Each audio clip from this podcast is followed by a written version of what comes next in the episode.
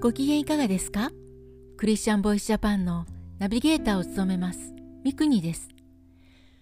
この番組はイエス・キリストを信じたクリスチャンがどのようにイエス・キリストに出会い信じるに至ったかまたクリスチャンとして人生を歩む中での奇跡や祝福を通して本当の神様を証言する番組です。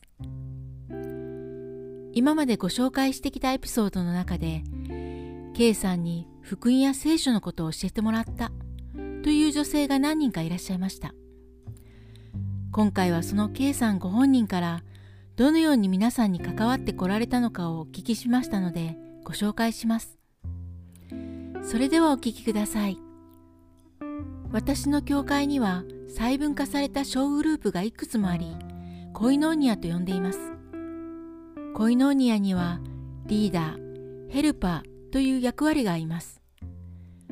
私は神様にリーダーはしませんと言い切っていました。タイプではないからです。でもその役割を受け取ることになりました。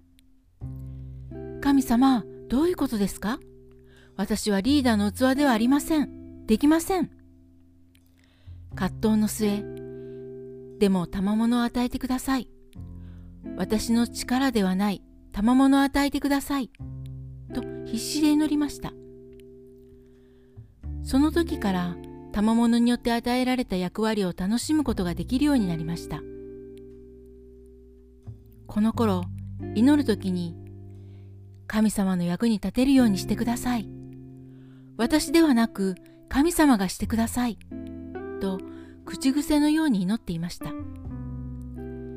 神様は祈りに応えてコイノーニアを祝福してくださりたくさんの人を迎え救いと成長を見せてくださいました。コイノーニアライフは私にとって喜び生きがいとなりました。この頃の私はクリスチャンでない人から質問されることを恐れていました。その頃聖書学校で学ぶことへと導かれました。学びが生かされ神様は語る機会を与えられます。自分の力では語れない。でも精霊によって力と言葉が与えられます。神様が語ってくださるのがわかります。その体験の中で多くの人の救いと成長に携わる特権に預かっています。印象に残る大きな経験は友人のお母様の救いに携われたことです。お母様はがんを患い急変し既得の時教会リーダーからすぐ病院に行って福音を伝えてほしいと連絡を受けました。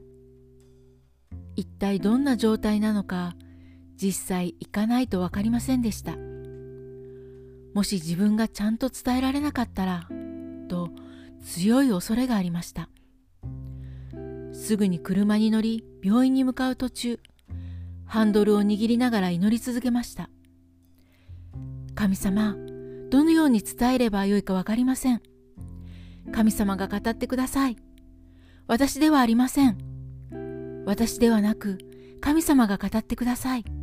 と繰り返していました。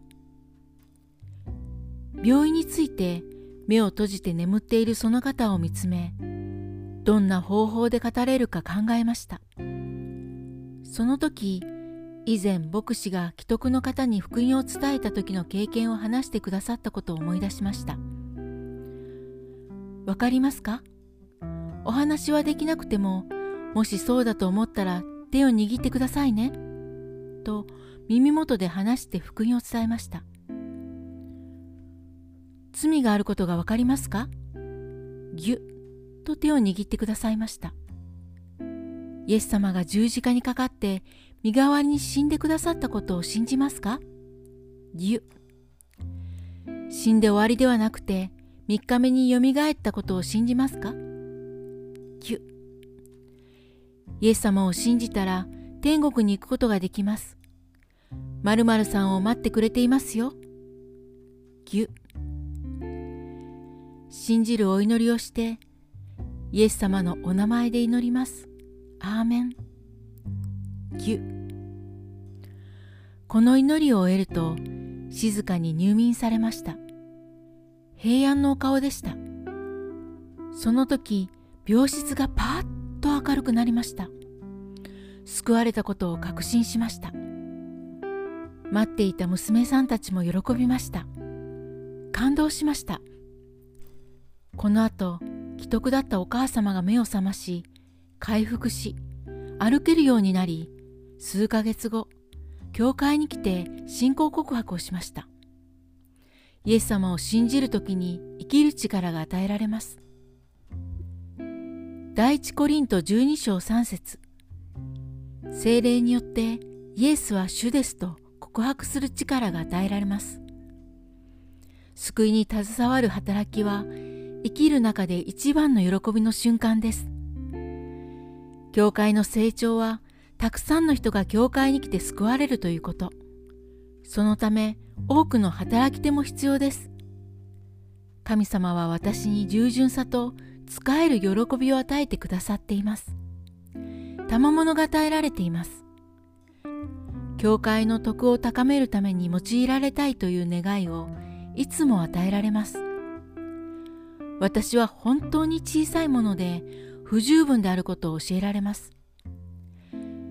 でもだからこそいつも神様に頼りイエス様が命を捨てるほどに愛してくださったから私は価値ある存在と知ることができます。だから私は神様のために喜んで捧げることができます。良いものが与えられています。これからも神様の役に立ち、たくさんの人の救いと成長を一緒に喜びたいです。いかがだったでしょうか？次回もお楽しみに。聞いてくださるすべての人の上にイエス・キリストの祝福がありますように。